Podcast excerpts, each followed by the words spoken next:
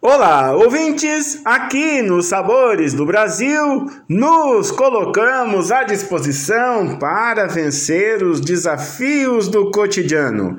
Não que sejamos, na verdade, heróis de capa e espada, mas estamos aqui para ajudar na defesa do cotidiano para as clássicas perguntas: o que é que tem para comer hoje? Ou seja, o desafio alegre, vibrante e muito engraçado do cotidiano. Do cotidiano, quer seja no umbigo do fogão, quer seja no balcão de restaurante ou lanchonete, ou mesmo para o desafio de fazer uma coisa diferente no dia que vai receber um amigo ou mesmo queira para si mesmo proporcionar um sabor diferente e alegrar com isso a festa no céu da boca, pois cada dia é um convite para que vivamos com alegria e com intensidade,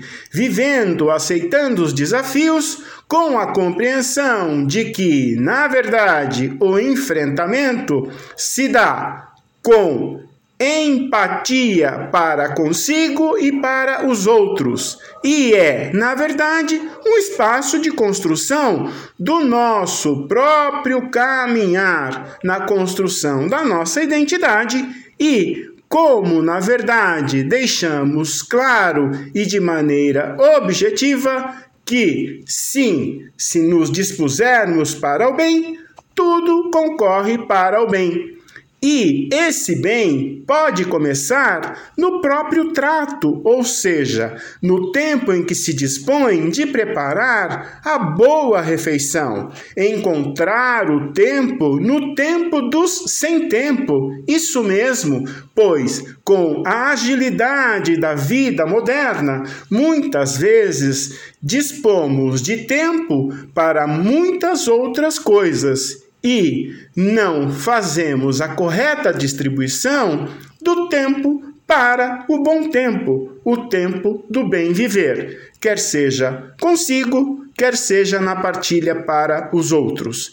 Viver os desafios do cotidiano começa assim pela cozinha, porque na verdade um novo sabor a cada dia proporciona a alegria, investe na nossa própria qualidade de vida e nos dá o prazer de uma boa refeição.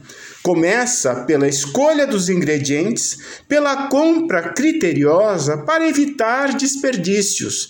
Ou seja, as famílias têm tamanhos distintos, pessoas que moram só, pessoas que dividem o lugar de habitação e mesmo aqueles que se dispõem a cozinhar para outros, quer seja na alegre partilha de um encontro de final de semana ou mesmo em um momento especial em que um determinado indivíduo partilha a refeição que fez com seus colegas de trabalho, por exemplo.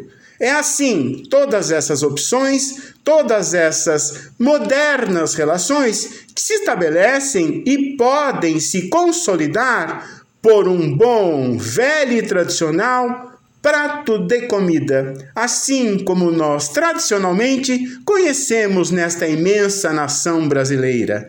Somos uma nação naturalmente generosa e essa generosidade se espalha pela qualidade da vibrante mesa brasileira. Aqui nos Sabores do Brasil, no projeto Um Cotidiano Bem Temperado, vou deixar para vocês uma deliciosa sugestão no portal a12.com barra Sabores do Brasil.